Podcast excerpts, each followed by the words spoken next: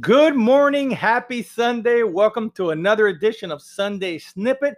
I'm your host, Daniel Vasquez. I'm going to get biblical on you today and share a powerful, powerful story that's going to have an awesome message for us.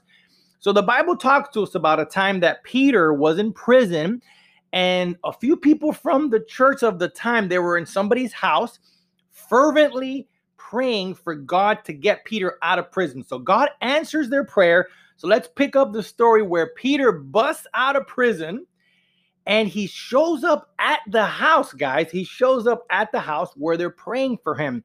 A little girl shows up at the door when Peter knocks, right? He uh, the little girl opens the door, sees that it's Peter and is amazed, excited.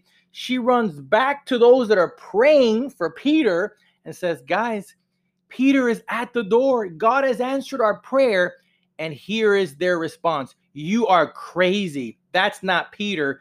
You have seen a ghost, one translation says. So, the first lesson that I get from this is how often are we praying for things and all we're doing is religious lip service? We don't really believe. Guys, they were praying for Peter to be set free, and Peter's at the door. Literally, the answer to their prayer is knocking at their door and they are rejecting it. Could that be happening in your life? Could the answer to your prayer be knocking at your door and you're saying, No, that's not God. That can't be Him. That doesn't look like what I expect. That must be a ghost. What that's symbolic of is it doesn't look like what I think it's supposed to look like, so that cannot be God. What if your prayer is already answered?